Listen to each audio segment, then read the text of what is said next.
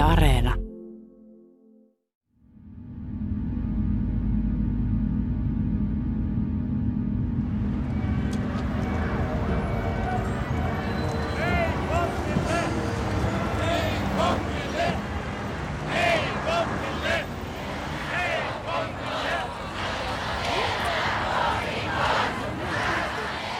Ydinaseiden vastustaminen sai ihmiset liikkeelle 1980-luvun alussa.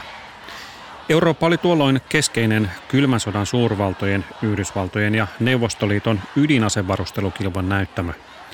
Ydinaseiden määrä kasvoi valtavan suureksi. Samaan aikaan oli maita, jotka tavoittelivat omaa ydinasetta.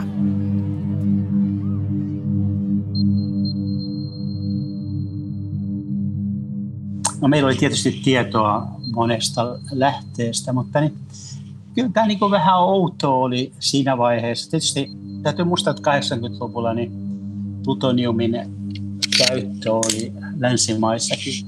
Saksa oli luopumassa, mutta Japani oli kovasti rakentamassa. Mutta niin, tämmöinen maa, joka on niin kuin huomattavasti vähempi kehittyneempi, oli rakentamassa plutoniumreaktoreita samaan aikaan, kun tiedetään, että heillä on aika suuret uraanivarannot, niin se oli jonkun verran niin kuin outo, outo asia. Ja siinä mielessä niin tota, tämä, nämä kysymykset heräs. Olli Heinonen on maailman johtavia ydinasevalvonnan asiantuntijoita. Heinonen kävi ensimmäisen kerran Pohjois-Koreassa 80-luvun puolivälissä kansainvälisen atomienergiajärjestön valvojana – se, että Pohjois-Korea rakensi tuolloin plutoniumreaktoria, herätti epäilyksiä. Ydinvoimaloissa käytetään polttoaineena joko rikastettua uraania tai plutoniumia. Niitä voidaan käyttää ydinaseen rakentamiseen. Mutta meillä ei ollut siinä vaiheessa mitään erityisiä todisteita siitä, niin se meni tämmöiseen seurantahommaan. Ja sitten alkoi löytyä näitä pieniä tota, outoja asioita näistä näytteistä, joita me otettiin siellä.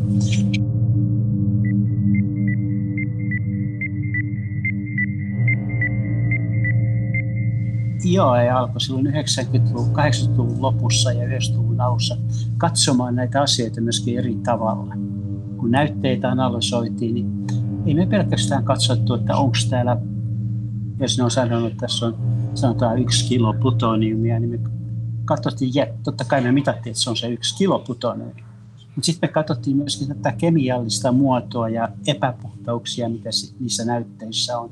Että osoittaako ne, minkä, että minkälainen on tämä plutoniumin tuotantoprosessi ja minkälainen mahtaa olla sen käyttösuunnitelma. Nämä epäpuhtaudet ja ylimääräiset kemikaalit voi kertoa jotain siitä. Ja näin me silloin päädyttiin 92 vuoden lopussa tulokseen, että he, he on pimittäneet jotain materiaaleita meiltä perustuen juuri näihin tota, epäpuhtauksiin ja ä, muutamiin aspekteihin näistä näytteistä. Ja he ei sitten pystynyt näihin antaa tyydyttäviä vastauksia. Ja sitten loppu on historiaa siitä.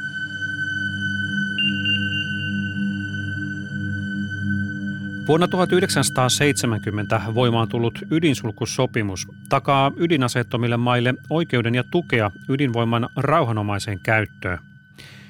Sitä, ettei ydinaineita, esimerkiksi ydinvoimaloiden polttoaineista peräisin olevaa uraania tai plutoniumia, käytetä ydinaseiden rakentamiseen, valvoo kansainvälinen atomienergiajärjestö IAEA.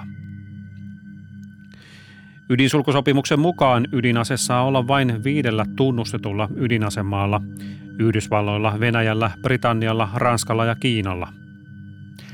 Pohjois-Korea erosi ydinsulkusopimuksesta vuonna 2003. Se on nyt yksi neljästä ydinsulkusopimuksen ulkopuolella olevasta maasta, jolla on ydinase. Muut kolme maata ovat Israel, Intia ja Pakistan – Olli Hienosen lisäksi kansainvälisessä atomienergiajärjestössä ja sen asiantuntija- ja valvontatehtävissä on työskennellyt paljon muitakin suomalaisia.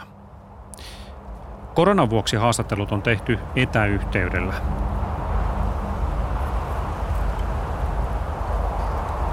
Suurin ongelma ehkä oli se kuumuus.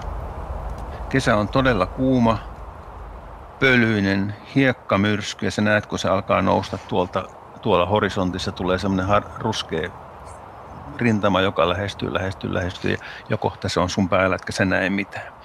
Mitä sä toimit siinä tilanteessa, jos on kuuma? Kuumin paikka, missä mä on, mulla oli siellä, niin oli, oli, oli 52 astetta mitatti jossakin mittarista. Niin niistä ei selviä, ellei tiedä, miten selvitä. Ja aina se oli joukossa ihmisiä, jotka kehotti juomaan koko ajan. Ja, ja tämä kuumuus, tämä suora auringonpaiste, joka nostaa lämpötila ihan mihin vaan, se mitkä laitteet ei taho kestää siellä.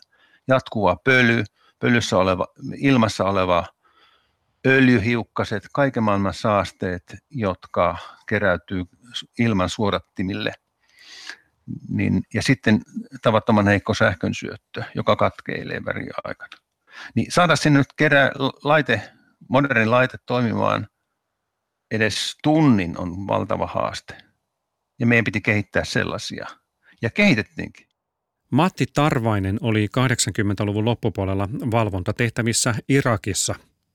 Tarvainen on työskennellyt sekä säteilyturvakeskuksessa että kansainvälisessä atomienergiajärjestössä – hän on ollut mukana kehittämässä ydinmateriaalien valvontamenetelmiä, joiden avulla on pyritty varmistamaan, ettei ydinaineita, erityisesti säteilytettyä ydinpolttoainetta, päädy väärin tarkoituksiin. Tässä ohjelmassa tapaamme myös Pasi Patokallion, joka astui ulkoministeriön palvelukseen vuonna 1974. Minut nuorena virkamiehenä sijoitettiin sinne, minne hallinto päätti ja minut sijoitettiin ensi alkuun poliittiselle osastolle ja sen yleispoliittiseen toimistoon, jossa, jolle aseririisuta kuului. Ja ydinaseet oli silloin nimenomaan tärkeä aihepiiri toimisto, toimistossa, koska siinä nähtiin väline, väline suurvaltasuhteiden liennytykseen, eli siis parempiin suhteisiin Yhdysvaltain ja Neuvostoliiton välillä. Ja se oli todellakin, niin kuin sanoin, niin ydinaseriisunta oli liennytystä ja se oli keino vahvistaa Suomen asemaa ja omaa turvallisuutta. Ja samalla motiivilla me isännöitiin ne ensimmäiset SALT-neuvottelutkin Yhdysvaltain ja, ja, ja Neuvostoliiton vielä Helsingissä 69-70. Eli siis ensimmäiset neuvottelut strategisten ydinaseiden ää, rajoittamisesta. Tästä se lähti liikkeelle, että kyllä se oli niin kuin tavallaan sattuman satoa, että, että mä aloitin sitten urani UMssä juuri näissä, näissä kysymyksissä ja itse asiassa jatkoin sitä sitten yli 40 vuotta aikaa jo.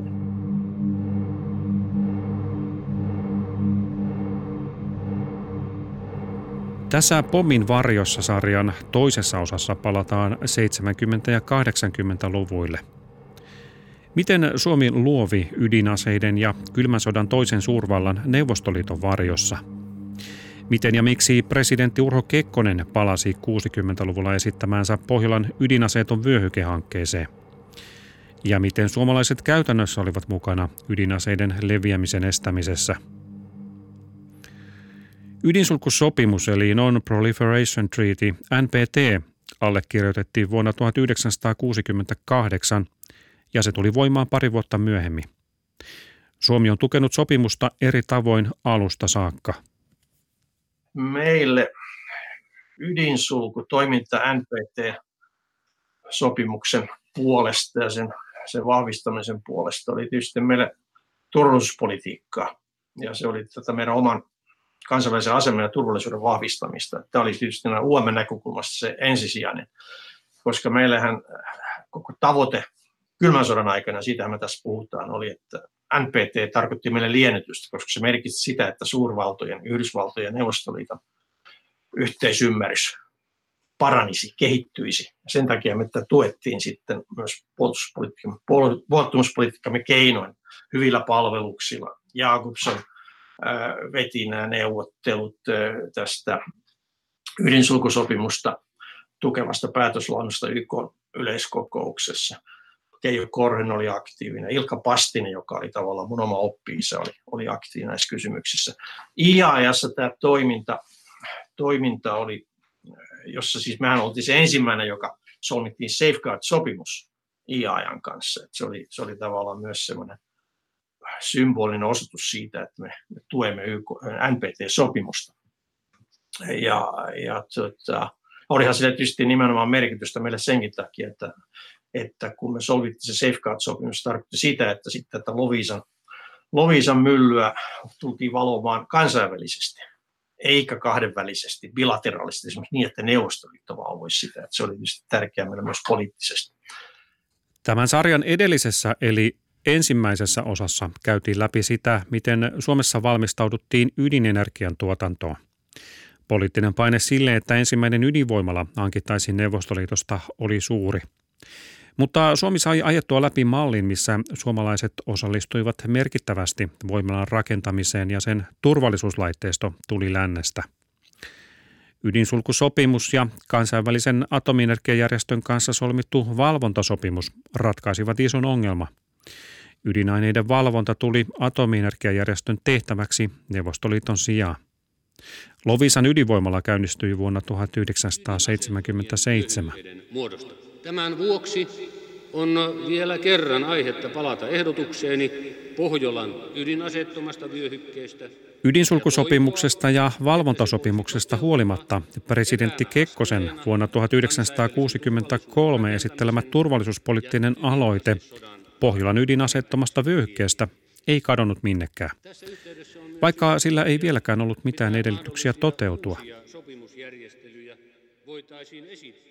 Tämähän on siis tällainen jonkinlainen paradoksi. Että et, et, totta kai jos katsotaan nyt ihan sillä niin kuin kirjaimellisesti, niin tämä PYV-hankehan oli täydellisen epäonnistunut, koska mitään Pohjolan ydinasetonta vyöhykettä ei saatu koskaan muodostettua, eikö niin?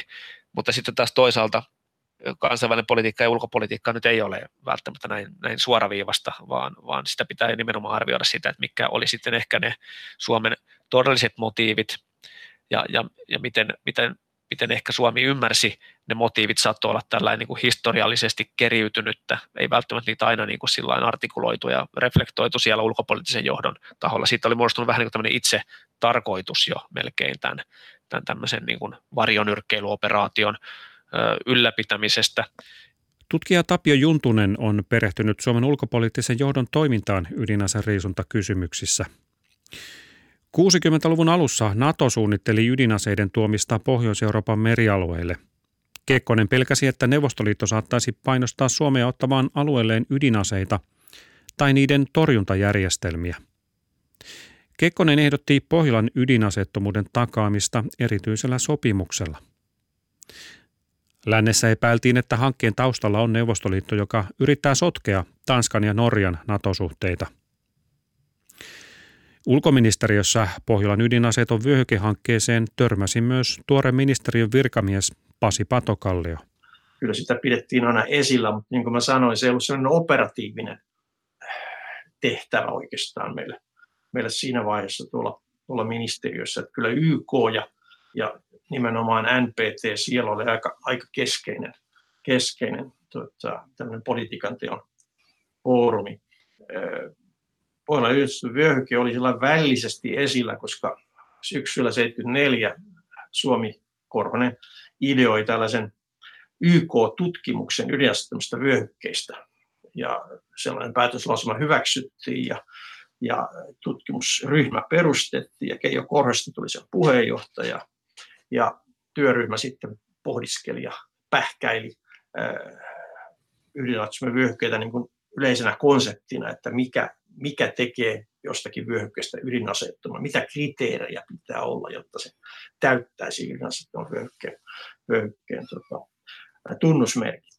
Ja raportti julkaistiin se jäi hyvin yleiselle tasolle, koska, koska konsensus, konsensukseen pyrittiin. Mutta sillä oli tietty oma oma arvonsa meille, koska se tavallaan kytki tämän pyvin osaksi tätä yleisessä globaalia keskustelua, että se ei ollut mikään tämmöinen, sanotaan Suomi ja Neuvostoliiton välinen asia, vaan siinä, jos puhutaan pohjois vyöhykkeessä, pitää ottaa sitten nämä yleiset näkökohdat ja kriteerit huomioon. Sillä tavalla se tuli, tuli mukaan meidän toimintaan siinä, ja missä mä itsekin olin mukana silloin 70-luvun puolivälissä.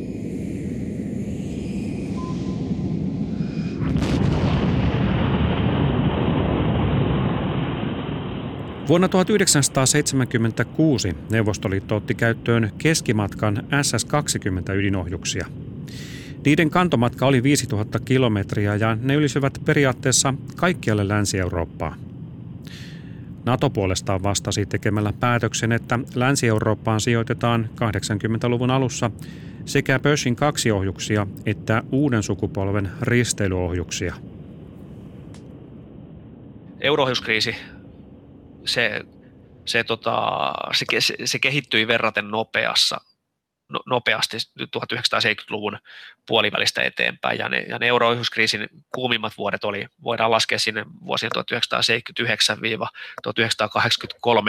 väliin, ja, ja siinä taustalla on monia tekijöitä, niin kuin vaikka ihan puhtaasti se, että suurvaltojen johdossa, varsinkin Neuvostoliitossa vanhentuva, vanhentuva johto ja hieman jopa niin kuin vainoharhaisuuden puolelle lipsahtava vanhoillinen sotilasjohto näki, näki niin kuin Naton huomattavasti suurempana uhkana Euroopassa kuin mitä Nato ehkä itse, itse näki, itse ymmärsi Neuvostoliiton heidät näkevät. Oli paljon tämmöistä niin viholliskuvaa ja muuta, muuta tämmöistä psykologista, psykologista dissonanssia sit siinä ilmassa, mikä sitten kuumensi, kuumensi tunteita, oli ydinaseteknologian kehitystä ja muuta, muuta.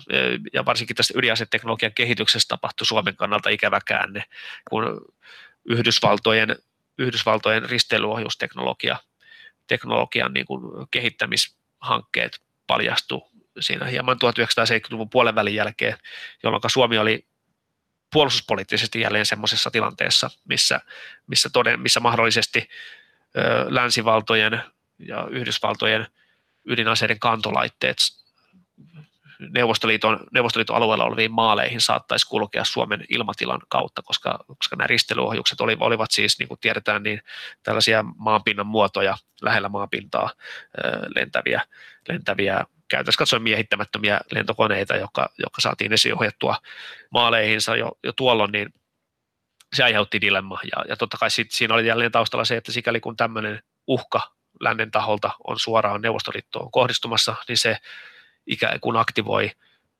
tämän YYA-sopimuksen sotilaallisen yhteistyön artiklojen tulkinnat ja muut, ja, ja Neuvostoliittohan olikin, olikin tästä vuonna 1978 sitten, sitten yhteydessä ja pyrki vaikuttamaan Suomeen, Suomeen ja saamaan tämmöisiä sotilaallisia konsultaatioita, mikä tietysti oli Suomelle se vihoviimeinen asia, mitä, mitä haluttiin, mihin haluttiin julkisesti päätyä. Ja saatiin torjuttua nämä ehdotukset, mutta, mutta Kekkonen sitten tässä ilmapiirissä uusi tämän oman Pohjola ydinaseton vyöhykehankkeensa aloitteen vuonna 1978 Ruotsin ulkopoliittisessa instituutissa pidetyssä puheessa.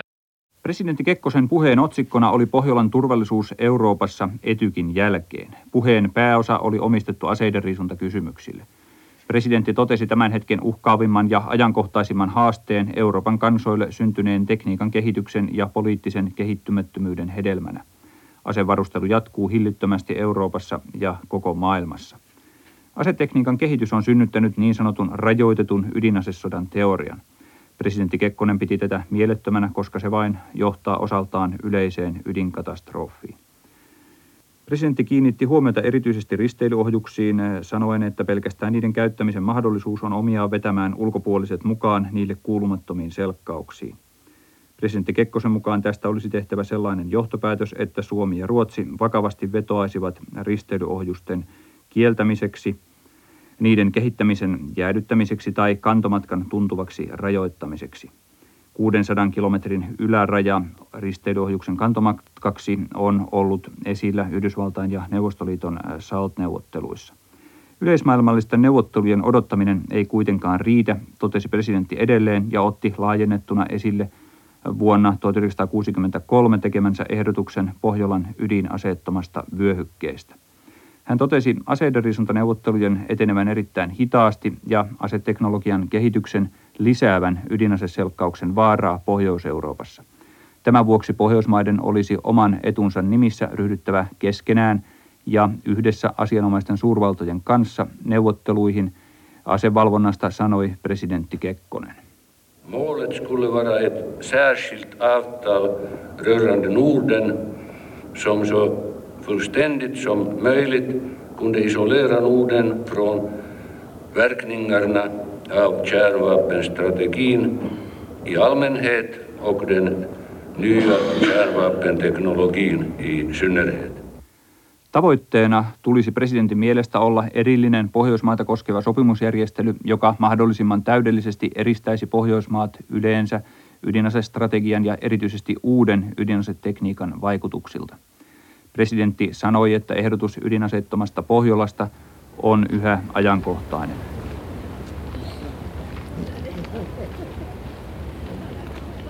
Samaan aikaan kun ydinasevarustelu kiihtyi Euroopassa, valtion teknillisessä tutkimuskeskuksessa työskennellyt Olli Heinonen vaihtoi työpaikkaa. Uusi työnantaja oli kansainvälinen atomienergiajärjestö, jonka päämaja sijaitsee Itävallan Viinissä.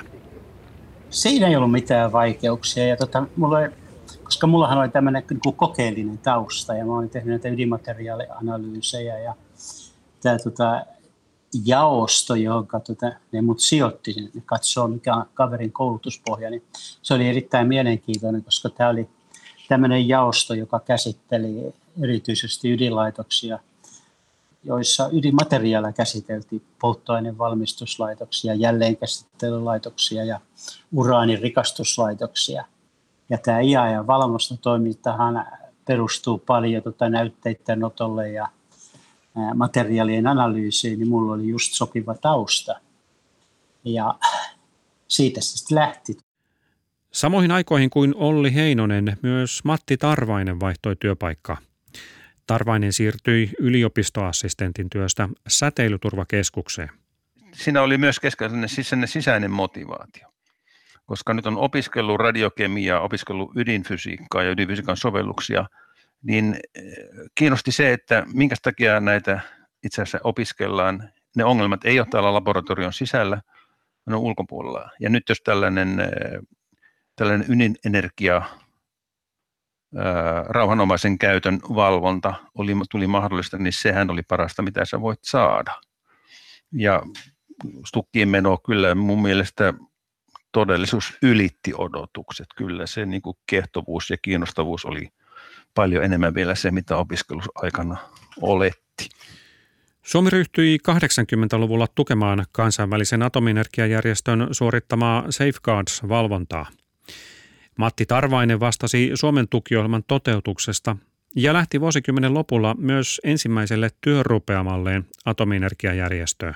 Mun tehtäviin kuului siellä lähinnä se oli ydin, käytetyn ydinpolttoaineen mittausmenetelmien mittalaitteiden ja mittausmenetelmien kehittely.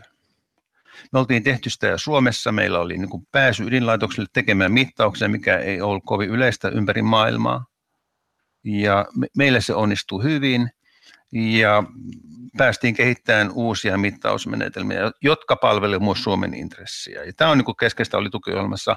Me voitiin sieltä valita, ei pelkästään, ei kaikkia mitä IA ehdottaa, ainoastaan sellaisia, jotka on meidän omassa intressissä hyödyttää IA, mutta hyödyttää meitä. Ja ne liittyy usein käytettyyn polttoaineen, tällaisen NDA-mittauksen, ainetta rikkomattomiin mittauksiin, non-destructive assay.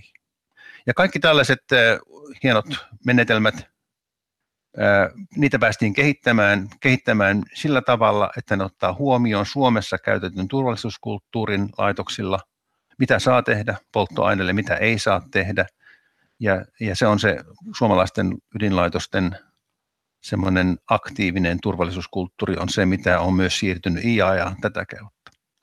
Yksi semmoinen keskeinen menetelmä jo syksyllä 88 oli silloin tämmöinen gamma emission tomografia, eli gamma tomografiaan liittyvä mittaus.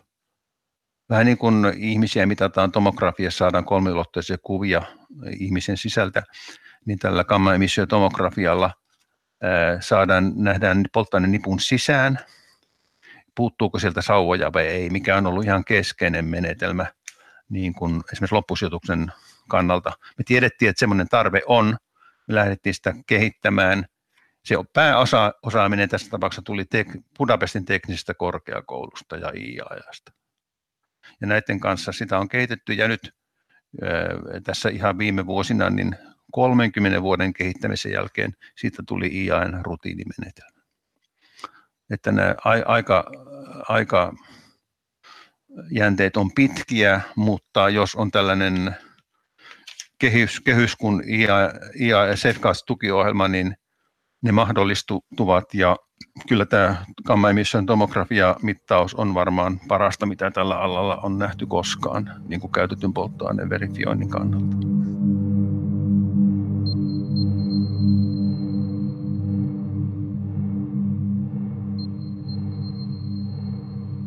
Olli Heinonen kävi 80-luvulla valvontatehtävissä useita kertoja Pohjois-Koreassa, Iranissa ja Irakissa.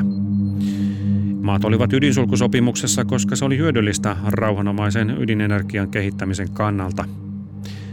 Maat kuitenkin havittelivat salassa omaa ydinasetta, eli kansainvälisen atomienergiajärjestön valvojilta pyrittiin pimittämään asioita.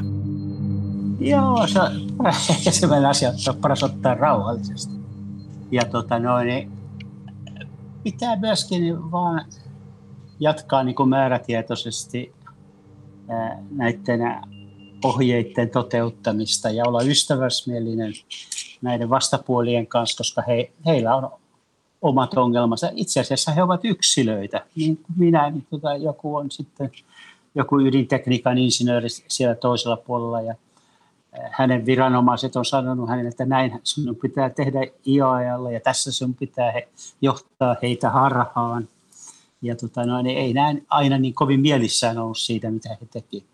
Ja niinpä mä opin tuntemaan myös näitä ihmisiä vuosien saatossa. Ja esimerkiksi, katsotaan vaikka Pohjois-Korea esimerkkinä, niin yksi näistä kavereista, silloin kun menin ensimmäisen kerran siinä 20 puolivälissä sinne, niin ne tuli meiltä aina sieltä lentokentältä hakemaan nämä viranomaiset. Niin tämä kaveri, joka tuota tuli mut hakemaan silloin kaistuvun puolessa välissä. Ja sitten kun mä lähdin 2010 vuonna IAEasta, niin hän oli tämän Pohjois-Korean valvontaorganisaatiossa johtajana. Ja antoi mulle kivan lähtölahjan vielä. Ja vaikka me oltiin melkein koko ajan aika lailla eri puolilla tätä asiaa toteuttamassa, mutta tämmöinen niin henkilökohtainen arvostus yritettiin koitettiin ylläpitää. Ja vaikka nähtiin, että he, jotkut ihmiset ne ei ole ehkä olleet niin kovin rehellisiä meidän suhteen. Mutta meidän piti olla rehellisiä, se, se, se oli tärkeää. Ei, ei bluffia tai tuota, harhaan johtamista, vaan tarkat kysymykset, ja jo, jolla oli myöskin tarkoitus. Niin silloin yleensä vastapuoli ymmärsi, että tämä kaveri yrittää tässä tosissaan, taikka nämä kaverit yrittää tosissaan tehdä, tehdä asioita. Ja sitten perään antamattomuus on se, että jos asia, voit kysyä viisi kertaa samaa asiaa ja tota, ehkäpä sillä viidennellä kerralla sitten tulee se totuus, joka tuota noin, on se todellinen totuus. Olli Heinosen mielestä suomalaisuudesta on siinä mielessä hyötyä valvontatehtävissä, että Suomi nähdään puolueettomana osapuolena. Työkokemus ja osaaminen kuitenkin ratkaisevat siinä, kuka valitaan valvontatehtäviin. Heinosen mukaan työskentely VTTllä tai säteilyturvakeskuksessa oli hyvä suositus kansainvälisiin tehtäviin. Stuk oli tota hyvä esimerkki tämmöisestä valvontaviranomaisesta, joka kehittyi ajan mukana ja pystyi vastaamaan haasteisiin, jotka oli suuret. Ja samaan aikaan oli myöskin varsin riippumaton. Tämä työ, mitä Antti Vuorinen tota, teki siellä 70-luvulla ja tota, noin 80-luvulla, niin minusta se, se oli erinomainen siinä mielessä, että Stuk pystyi silloin demonstroimaan, että he on se valvontaviranomainen, joka tota, tekee tämän työn nuhteettomasti ilman fear and favor, niin kuin ne sanoo englanniksi. Jos ajatellaan sitä esimerkiksi, että näitä ydinlaitosten käyttöluvat silloin 80-luvulla asetettiin tavallaan kyseenalaiset. Ne, ne ei saa käyttölupaa, jos eivät he pysty jotain asioita esittämään. Ja Stuk oli siinä tiukkana. Ja tämä tietysti nähtiin myöskin maailmalla.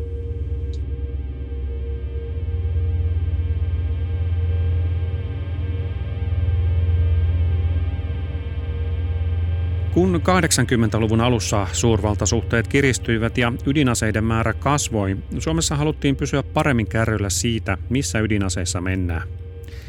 Ulkoministeriö ryhtyi rahoittamaan Styx-projektia, joka seurasi ydinaseiden kehitystä. VTTn pääjohtajan Pekka Jauhon perustamassa asiantuntijaryhmässä oli mukana sotilaita, tiedemiehiä ja ulkoministeriön virkamiehiä. Myös Pasi Patokallio osallistui Styksin kokouksiin. Se ideahan oli juuri se, että meillä piti olla myös omaa, omaa tietoa näistä aseista ja siitä, niistä kyvyistä, mitä näihin aseisiin liittyy ja implikaatioista, mitä niihin liittyy, koska emme haluttu olla vain sen varassa, mitä, mitä sitten yleisesti tiedetään tai mitä ydinasevallat katsovat asiallisesti kertoa niistä, vaan piti olla todellakin, todellakin jonkinlaista omaa tietoa. Tarvittiin luonnon, luonnontieteellistä, fyysistä, fysikaalisen maailman tietoa asioista. Nämä oli ydinfyysikoita, jotka oli siinä sitten mukana. Käytännön hyöty oli se, että me tiedettiin, kun me kuullaan, osattiin arvioida, kun me sanotaan nyt jossain foorumeilla, oli se sitten Geneven konferenssi tai YK tai joku muu foorumi, jossa me voidaan itsenäisesti vähän arvioida, että – mitä jokin ydinasevalta sanoo tai joku muu sanoo, että onko sille todella niin kuin realistista perustaa joillekin väitteille ja muille. Se antoi meille niin tiettyä itseluottamusta ja tietoa siitä, että me tie, mekin tiedetään näistä asioista sentään, sentään jotain. Että kaikki ei meidän tarvitse purematta niin.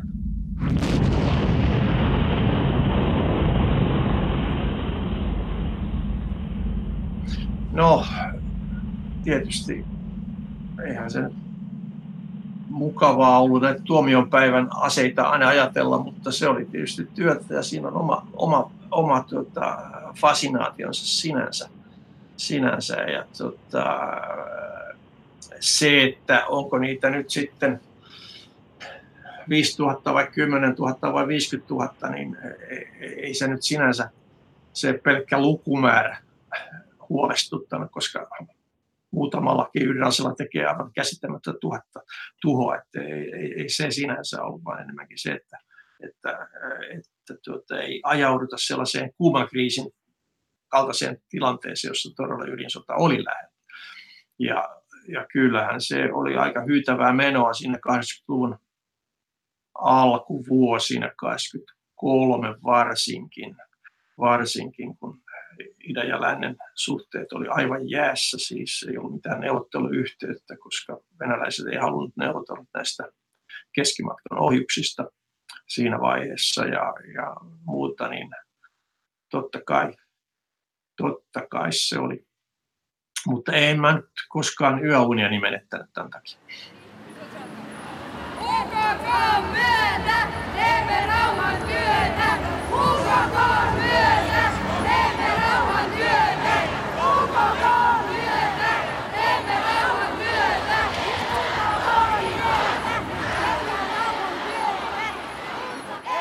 Mutta moni muu menetti yöunensa eri puolilla Eurooppaa. Suomessakin ihmiset lähtivät kaduille vastustamaan ydinaseita. Ajan henki tietysti oli, oli, oli tuossa mielessä otollinen ja, ja Länsi-Euroopassa varsinkin se ydinaseiden vastainen liikehdintä oli, oli niin kuin todella, todella voimakasta 1900-luvun, 1980-luvun alku, alkupuolella. Ja varsinkin tämmöisissä Pohjoismaiden kaltaisissa, kaltaisissa hyvinvointivaltioissa ja, ja, ja tietyn semmoisen liberaalin rauhan perinteen omaavissa valtioissa sitä liikehdintää oli paljon ja, ja sehän alkoi vaikuttaa sitten myös sisäpolitiikkaan, politiikkaan, että esimerkiksi no, Tanskassa ja Norjassa, mutta varsinkin Tanskassa tämä, tämä ydinaseiden vastainen liikehdintä näkyy jollain tasolla siinä, että Tanska muun muassa alkoi sitten, sitten tota, tekemään omia varauksiansa Naton ydinasepolitiikkaan. Tässä vaiheessahan Tanska sitten jätti useita tämmöisiä kriittisiä ja vastustavia alaviitteitä Naton, Naton näihin julkilausumiin. Ja, ja tämä nähtiin sitten Ruotsissa ja Suomessa toki yhtenä semmoisena esimerkkinä siitä, että siellä on vahva vahva semmoinen positiivinen vire kansalaisyhteiskunnan keskuudessa käydä esimerkiksi keskusteluita tästä Pohjolan ydinaseettomasta vyöhykkeestä ja varsinkin vasemmalle päin kallistuneet poliittiset puolueet, niin siellä alkoi selvästi myös olemaan olen innostusta. Osittain sitä kautta, että se resonoi laajasti yhteiskunnassa ja kansalaisyhteiskunnan keskuudessa. Että oli paljon niin kuin tapahtui ja siinä tietysti tuo, konkreettisena taustavoimana oli se, että se huoli tämän ydinase politiikan ja ydinsodan uhkan eurooppalaistumisesta oli ihan aito. Ja, ja 1983 syksyllä Yhdysvallat ja Neuvostoliitto oli lähempänä, lähempänä niin kuin vahingossa tapahtuvaa ydinsotaa kuin kertaakaan kylmän sodan aikana sitten Kuuban ohjuskriisin. Se saattaa olla, että täällä Pohjoismaissa se oli, se oli niin tavallaan salaista, salaista tietoa, että, että esimerkiksi Ronald Reagan vasta vuonna 1984 alkuvuodesta. Hän niin kuin ymmärsi, että minkä mittaluokan niin kuin virhetulkinnoista ja arvioista tämmöisen Naton sotaharjoituksen yhteydessä neuvostojohdon keskuudessa oli kyse silloin, mutta että se oli todella, todella uhkaava, uhkaava tilanne ja aika, ja ne ei ollut mitenkään katteettomia tai mikä tämmöisen niin pelottelun seurausta, minkä takia kansalaiset esimerkiksi laajasti pelkäsi jotain ydinsodan uhkaa, että, että siinä, siinä tapahtui paljon, ja siinä vaiheessa suurvaltojen ydinasearsenaalien määrätkin oli jo täysin poskettoman, poskettoman niin kuin varustelukierteen seurauksena, seurauksena nousseet sinne useisiin kymmeniin tuhansiin, mikä, mikä oli aivan täydellisen, täydellisen niin kuin tarpeetonta sinänsä sen pelotteen uskottavuuden ylläpitämiseksi. Pääsihteeri Mihail Gorbachev on valmis huipputapaamiseen presidentti Reaganin kanssa Yhdysvalloissa keskimatkan ohjussopimuksen allekirjoittamiseksi ja myöhempien asevalvontasopimusten pohjustamiseksi varmasti silloin aikalaisillekin uskomatonta oli se, että kuinka nopeasti se, se uhka lähti sitten takaisin keriytymään sitten kun Reagan ja Gorbachev saavutti, saavutti tämän kuuluisan henkilökemiansa 85 loppuvuodesta eteenpäin. Sitten oltiinkin, oltiinkin nopeasti parissa vuodessa semmoisissa keskusteluissa. Kahden keskeisen suurvaltajohtajan välissä, missä ihan vakavasti puhuttiin ydinaseiden, ydinaseet maailmasta hävittävän sopimuksen muodostamisesta, mitä nyt ei ihan saatu aikaiseksi, mutta merkittäviä ydinasevalvontasopimuksia kuitenkin. Mutta mitä tapahtui Kekkosen Pohjolan ydinaseeton vyöhykehankkeelle? Kekkosen seuraaja presidentti Mauno Koivisto oli myös hyvin huolissaan ydinaseista, mutta ei pitänyt edeltäjänsä hanketta kovin näkyvästi esillä. Mutta ulkoministeri Paavo Väyrynen innostui siitä vielä kerran norjalaiset teki 84, 85 vuoden alussa muistaakseni tämmöisen selvityksen tästä Pohjan PYV niin kuin toteuttamismahdollisuuksista. Sen teki sellainen herra kuin Golding, Kjell Golding.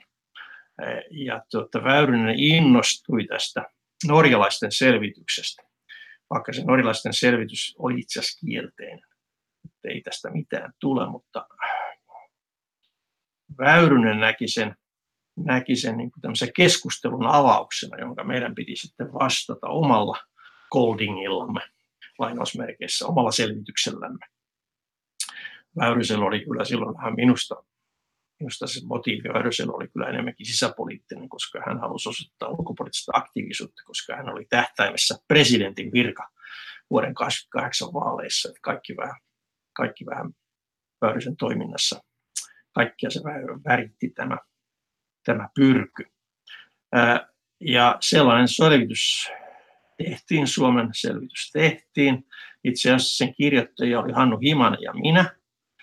Virkamiehinä kirjoitimme sen ja korkeat esimiehet vahtivat silmä kovana. Ja tuota, sitten se valmistui ja se oli kyllä sen verran antiseptinen, ettei siitä kukaan oikein mitään kiinni saanut. Kyllä se on julkaistu, julkaistiin just kesällä 86 muistaakseni, mä lähdössä Geneveen silloin juuri. Että tällaista PYV-aktiviteettia meillä, meillä toki, toki oli siihen aikaan, mutta ja puheissa aina mainittiin, mutta ei se ollut suoranaisesti, niin kuin sanoisin, ministerillä operatiivista toimintaa. Ja itse asiassa sen jälkeen PYVn suhteen ei, ei oikeastaan mitään tapahtunutkaan. Sitten Neuvostoliitto romahti, romahti ja me saatoimme hyvällä omalla tunnolla kuopata koko hankkeen. Lukuisissa aseriisuntaneuvotteluissa istunut Pasi Patokallio pääsi vuonna 1988 näkemään konkreettisesti, kun aseita riisuttiin. Se oli kyllä, kyllä jännä, jännä reissu. Rene Nyberg oli kanssa mukana samalla keikalla. Rene oli silloin toimistopäällikkö Helsingissä ja me tavattiin Moskovassa ja siitä sitten mentiin. Tota, siellä Kapustin jaarissa Kaari Arolla, valtava Aro. Sinne me tuotiin isompi porukka, joka tuli sitten Genevestä, monita geneväläisiä. Ja tota, vietiin sinne, sinne tota, kentän, kentälle. Se oli siis iso, iso tukikohta. Siihen on laitettu näytille yksi tämmöinen SS-20 ohjus. Totta kai se ydinkärki oli poistettu, mutta se itse runko, se valtava, valtava vihreä putkilo siinä edessä, että näki mikä se mittakaava on ihan läheltä. Me käytiin katsomassa ihan läheltä sitä, mikä, mikä tämä nyt on, että mikä tässä tuhotaan. Tässä ydinkärki sitten. Ja sitten sen jälkeen, kun me oltiin katsottu sitä aikamme ja mentiin sinne sitten lavalta, katsottiin kiikareilla sinne horisonttiin, missä ne sitten tosiaan tuos näitä. Se, se nyt ei ollut, se oli vähän antikliimaksi sen jälkeen, koska siellä horisontista näkyy pari tussahdusta ja nousi pieni savupilvi, missä ne sitten pari, pari, pari kärkeä tuos. Ja sitten siellä mulla jäi mieleen myös se, että siellä hääräsi paljon tämmöisiä valkotakkisia miehiä. Ja nämä oli amerikkalaisia tarkkailijoita. Ne siis INF-sopimuksen nojallahan kumpikin pääsi tarkkailemaan, tai, ja venäläiset pääsi tarkkailemaan siis, kun, kun amerikkalaiset tuhoaa, ei kun siis venäläiset tuhoaa näitä, näitä ohjuksia, että heitä siinä pyöriä ja ne oli, niiden kanssa ei oikeastaan päässyt juttuun, kun ne piti meitä vähän tämmöisiä turisteina siinä, jotka häiritsivät tärkeää työtä. Kyllä, se oli mielenpainuva, mielenpainuva kokemus. Näki, että näki niin todella käytännössä, että as, tätä on aseellista käytännössä, koska se mitä mä yleensä olen tehnyt ja mitä tein, sehän on aseellista diplomatia, me puhutaan aseista, eihän me siis, ja, ja, ja mahdollista sopimuksista, mutta eihän me sitä koskaan käytännössä tehdä. Tämä oli ainoa kerta, kun mä näin käytännössä, mitä aseiden riisto todella tarkoittaa. Kylmän sodan päättyessä tilanne näytti ydinaseriisunnan kannalta toiveikkaalta. Esimerkiksi vuonna 1991 tuli voimaan suurvaltojen strategisten ydinaseiden määrää rajoittava START-sopimus.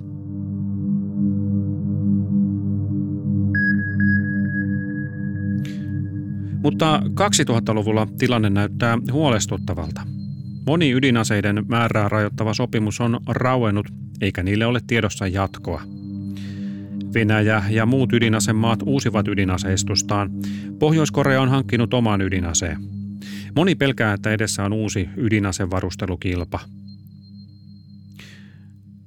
Seuraavassa jaksossa käsitellään sitä, millainen on ollut Suomen rooli ydinsulkusopimuksessa kylmän sodan jälkeen. Onko ydinsulkusopimus vanhentunut? Miksi Suomi ei halua liittyä ydinaseet kokonaan kieltävään ydinasekieltosopimukseen? 2000-luvulla havahduttiin myös siihen, että ydinaseosaaminen saattaa päätyä väärin käsiin ydinmateriaalien salakaupan kautta. Kansainvälisessä atomienergiajärjestössä Matti Tarvainen oli perustamassa asiantuntijayksikköä, joka selvittää salakaupan verkostoja – Esimerkiksi sitä, millaisia epäilyttäviä kyselyitä ydinteknologiaa valmistavat yritykset saavat. Tämä salakauppa on edelleen riski. Ei ole mitään syytä epäillä tai niin kuin ei ole mitään merkkejä siitä, että se olisi lakannut. Ja se, josta tämä tieto tietysti löytyy parhaiten, on ydinteollisuus. Kyllä se ydinteollisuus tietää. Jos he ei myy jollekin, niin kyllä he helposti osaa sanoa, kuka saattaa myydä.